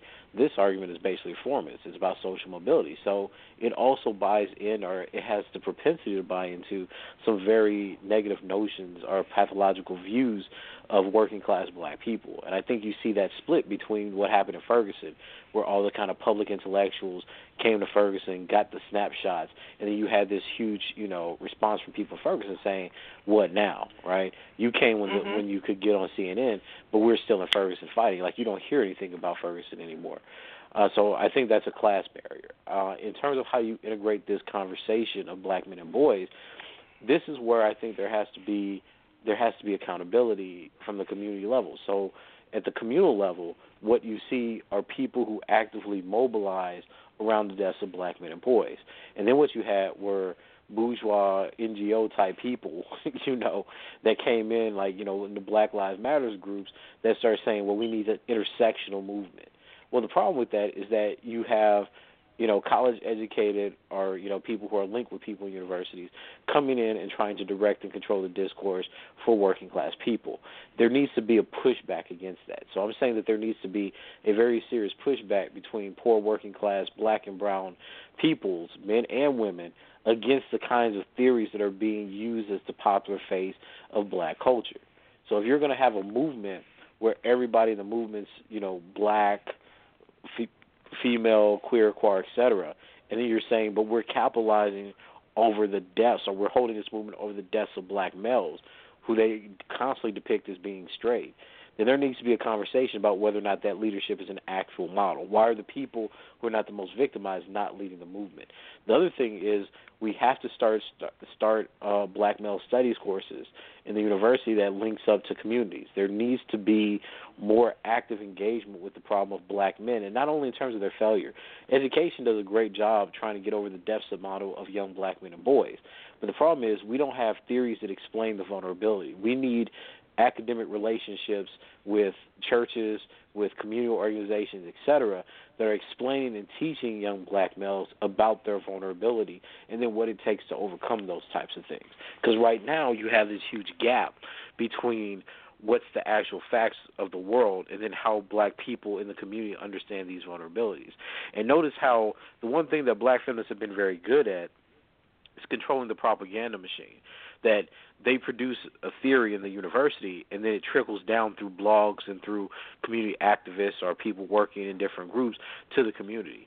We need the same kind of model where we have black men and boys that are centered and talk and their vulnerabilities talking about. We're supported by research and theory and then trickle down to the community. And the last thing is we need a more active public intellectual community around the problems of young black males. One of the things that happens now is that because of identity politics, no scholar wants to come out and speak about black men unless it meshes up or parallels the idea of gender theory that's presented in intersectional theories. I think that you need we need to have a more robust um, into public black public intellectual culture that's willing to actually go out. You know, people like you know, on Roland Martin. I remember when he did the the Ray Rice picture. I sent Are a- you calling you know- Roland Martin an intellectual? No, Okay, no, I'm- I'm no, sorry. no. He's a talking Oh. man. No, no. Please don't miss. No, no. He's not that Okay. at all. I'm clear. but one of the things that one of the things that happened though is when he was talking about Ray Rice and stuff, and he was posting all this stuff on Twitter. I was like, listen, you're really framing the research incorrectly. I was like, when are you going to talk about the conditions that start domestic violence? When are you going to talk about black men who are abused? Because this is, you know, like if you have a history of abuse and trauma, that predisposes you towards these kinds of things. And he was like, oh, I don't want to hear that. That's the problem right? Because you mm-hmm, don't what you mm-hmm. have on these black talking head shows is you have them buying into a certain narrative that has nothing to do with the research. Right? That has nothing to do with what you're actually saying and, about black and people. they're So afraid to it- be be be targeted by the bloggers. The fem- Well, yeah, feminist exactly. bloggers. Yeah. Mm-hmm. Exactly. And that's and that's what I told him. I was like Well, you you give certain. Yeah. That's your audience. Because I, I challenged them, why aren't you inviting people who actually study black men and black boys to talk about black men and boys, given that you're having shows about black men and boys being killed? It was a very simple question, you know. Mm-hmm. But that's what I mean that the information that's available to the black community gets so diluted by these politics, by the blogosphere, by the fear of a backlash from this kind of cadre of, of scholars slash politicians that that's what becomes the problem. So in order to in order to counteract that, it has to be a mobilization not only of people that's trying to argue about the vulnerabilities of young black men and boys, but people who are both on the historical side of things and the economic side of things. Because when you look at the prison industrial complex, when you look at downward mobility, when you look at undereducation and unemployment, these are economic aspects of labor that have been codified by the racist structure to affect black males in a certain way. If you're only talking about black men, black men, black men are you know are targeted, you're missing why they're targeted. We have to go for nuance and understanding because that's what's going to direct policy. That's going to help teachers understand what ways they may be able to help or overcompensate for the disadvantages that young black males have in the world in school or through life lessons or mentorships, things like that. So this com- this means a complete reformulation of how we think of you know gender discussion and race discussions, and it also requires for the academy that we start getting chairs in black male studies, where we where we understand that there's a problem with how black feminism has dealt with the pro- with with the sociality and subjectivity of black men. So we try to start programs, disciplines, places where you can get degrees, a named chair in this area that's actually talking about the vulnerability of black men and, and boys, that hasn't so that happened this could be at, generated. say, for instance, Howard or Morehouse College. No, it hasn't. Right, and that's and that's a pro- to me that's a problem, right? You have, I mean, Spelman has a chair of Black feminist studies, right? I think Beverly Guy Sheftall still holds it. They have a Julia Cooper chair, right? But there is no chair anywhere in the country on Black male studies, right? Because as a discipline, it just doesn't exist. You have Black masculinity theory, you know, people like Mark Anthony Neal. These people write in that area, but there is no formative, you know, text or discipline Mhm. that's dedicated to studying black men outside of the pathology of sexism, right, or dominance. And that's Yeah. something that we need to have in order to counteract this kind of homicidal rage that black men are constantly victims of in American society. Right? Let me ask you about your future in studying, researching, writing about black men and boys. Your book, Mm-hmm. which I didn't receive a copy. You can call your publisher and tell them. it's, not out yet. It's still it's still being reviewed, but you know, Okay. I, may, I will make sure as soon as it comes out, you will get a free autograph copy. I promise. Yeah, because I will call. I will. I know you will. really be a reckoning. I know. No, I, yeah, I don't. I don't want to deal with that, Janice. I don't want to deal with that. um, so I, I'm really baffled by this idea that we are co-conspirators in the silence on black men and boys right. as a community. Well. Yeah, I mean, listen, you know, again, this is what I'm constantly saying that we have to understand that racism is not something that's purely located in the actions of white people. Some of those ideas are internalized. And Mhm, you know, and and when we, you know, and that's what I mean. You know, it's not like it's not like you can't be a progressive black feminist that talks about black men.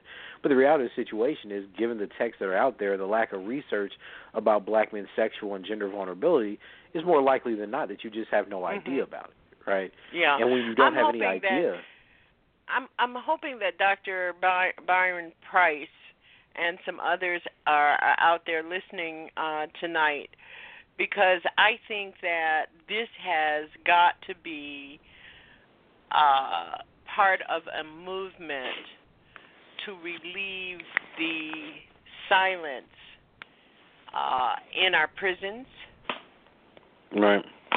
as part of the theoretical therapeutic uh, approach to men who black men who are incarcerated to their families to their sons uh it, I mean I could very well see a a, a forum being held in a Massachusetts prison for black men to be, be, be, be to begin to understand um, the culture of black male demonization Mm-hmm. and and and have it framed in a way that they they understand to the extent to which their families and their communities are affected by it, and to have them understand that the silence won't be permitted. We Yeah. tolerate and permit too much.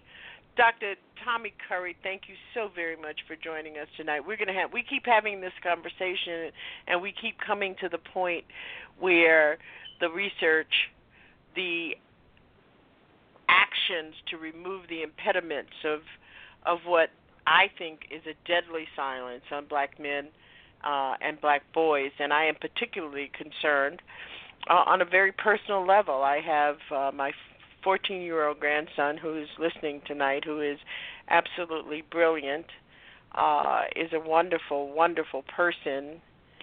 And um, there's something out there waiting for him other than all the achievements that we expect and know that are going to happen for him in his life. And a four year old um, who wants who has been begging and making the case for a water gun and his parents won't allow him to have a water gun and it has to do with this Right. it it really has to do with him being a black boy in a world where there is a deadly silence on black men and black boys. And so because he is placed in this box he can't have a water gun. Yeah. I've been trying I've been trying to explain to him there's a difference between a water gun and a water pumper but um he just uh can't have it and he wants it and it's because he's a black boy. We can't get Yeah, give it him robs us of our, of our childhood. You know. Yes. We're certain toys. I mean, this is, you know, this is the this is. I mean, this is the society we live in, and I mean, it's, it's ridiculous. It's ludicrous. Yes. That because it's a gun, Yes. that we Yep. that a child like they manufacture the toy for child for children. For children, But because yes. he's a right, because he's a black male child, he can't play with a water gun because the perception of the dominant white culture is that a water gun's a real gun and you know that he'll be killed. So think so Yes. think about the the repressiveness. yes. Think, right? Like the, the the youth that stole from these black boys. And then when they become black men and you see all these things like depression and maladjustment or, you know, violent personality disorder or you know, or disengagement. I mean, pick are they are they are intimate partner violence because they don't mesh well or deal with conflict well? What do Yeah. you think's going to happen? Like I mean, like seriously, like you you put you put death on a child. You tell them they can't do certain things. Their peers inevitably either die or go to jail. And then you say, "Oh, but Mm-hmm. we expect you to be a completely normalized and optimal adult That's human right. being." It's silly. Yeah. It's Yeah. silly, and that's what I mean. Yeah. We don't we don't study we don't study their lives seriously. We only report their deaths, and that's that's the problem with gender theory now. Is that we think that reporting the deaths of young black boys or black men are the same as reporting or talking about or understanding their lives, and it's completely two different things. Mhm. Mhm. Thank you so very much, Dr. Tommy J. Curry at Texas A&M University for being with us. Uh, No, he you. is also one of the Our Common Ground interlocutors, and we're going to have them back soon. Tommy, have a great long weekend. I will. And give big hugs to those two beautiful girls that you have. I shall. And a hug to your wife, your wonderful wife, Gwinnetta, who I love talking to on the phone. yeah, she's a pleasure. yeah. And you gonna play some tennis this weekend? I am. We had a rainstorm, so I went and checked on the courts today to see that they were okay. So yes, uh, we will be playing tennis this weekend. Well, I'm gonna have to call you because uh I'm buying the boys tennis rackets for the summer. Okay. Well, yeah, definitely give me no a call. more Put the right thing in their basketball. hands. okay. Thank you, Dr. Tommy J. Curry, and thank all of you for being with us in that wonderful discussion. Um, next week at Our Common Ground, guess what? Alpha is going to be taking the mic, all things politics, with Alpha of the Alpha Show from TruthWorks Network. Alpha has been off the air for nearly a year now, over a year now. And uh, I'm going to be away. Um, on a wonderful little jaunt. Um, we're going to a quinceanera, which is a Latin celebration of a wonderful family friend. She is turning 15, and I want a big shout out to Lorena and tell her how proud we are. Her family is celebrating uh, in the Latin way, and Miles is going to be on her court. Um, so Alpha is going to be taking the mic for me on next week. He'll be here for two hours. We hope that you will join him. And don't forget, um, there are two things I want you not to forget, and that is the ancestral imperative to do the best you can for the race and by the race. The book uh, choice for the month of June at Our Common Ground is Revolutionaries to Race Leaders Black Power and the Making of African American Politics. The author is Cedric Johnson. He is a professor of African American Studies and he was awarded the W.E.B. Du Bois Outstanding Book Award from the National uh, Conference of Black Political Scientists. And the book again is, and I'm posting it in our chat room uh, from 2007 when I read it, but it is absolute must read uh, for us today. The author is Cedric Johnson, Dr. Cedric Johnson, and we're going to be reading this book all for the month of June. Thank you so much for being with us, and don't forget to come and join Alpha next uh, Saturday night at 10 p.m. I'm Janice Graham, and I'll be listening for you. Have a good long weekend would say, well, I never necessarily said that we were in a post-racial society. I just kind of explored the idea, and that's really an idea given given what we know about America, given what we know about American history, given what we know about the state of Black Black America and Black affairs. That's really a conversation we never should have had because it it it, it, it is woefully naive to even have a conversation about that. You know, just just because a one man has been elected president, that this you know, we have this. It, it gives credence to this sort of idea that because Obama is elected president, that we have somehow arrived, and and and and that's what black people played into during early 2008, 2009. You know, Obama is here, so we're here too, and you know, we have arrived, and we arrived with him. And what we saw in the Obama administration is that not only did we not arrive with him, we did worse under him. So how do you grapple with that in the initial post-racial analysis? And I think something, one thing that people are also arriving at at this point, another reason that you'll see a lot of black pundits fall apart is that they were wrong. You know, Toure was wrong. You know, every everybody who said that, you know, you know, uh, you know, comparing uh, with with with Ta-Nehisi kind of comparing uh, Obama to Malcolm X in any kind of sphere is wrong. You know, everybody was. I've never seen uh, another political event where so many black pundits have been so wrong. And it's not even just pundits. I remember Chris Rock saying, you know, Obama's going to hook us up, whatever, in the second term. All of that stuff is wrong. So I think I think as we revisit, you know, who Obama is, what he was, what his legacy was, you know, and, and it's not a good one if you ask for my estimation. You're going to see that you know a lot of these people that we trusted to kind of give us commentary and speak from a, a space of black politics. We're actually speaking from a place of black identity and, and, and, and, and actually sort of looking at Obama through a kind of Messiah-like lens, and that's a problem. And I think we don't need that kind of influence in the black community because it hasn't it hasn't it hasn't boded well for us.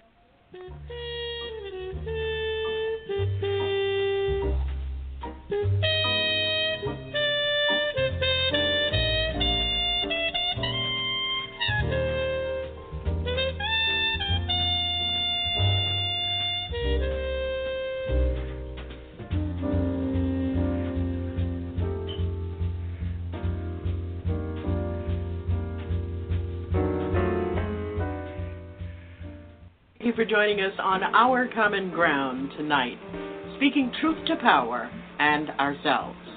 Join us next Saturday night when Alpha of the Alpha Show TruthWorks Network will take the mic. I'm Janice Graham, and I'll be listening for you.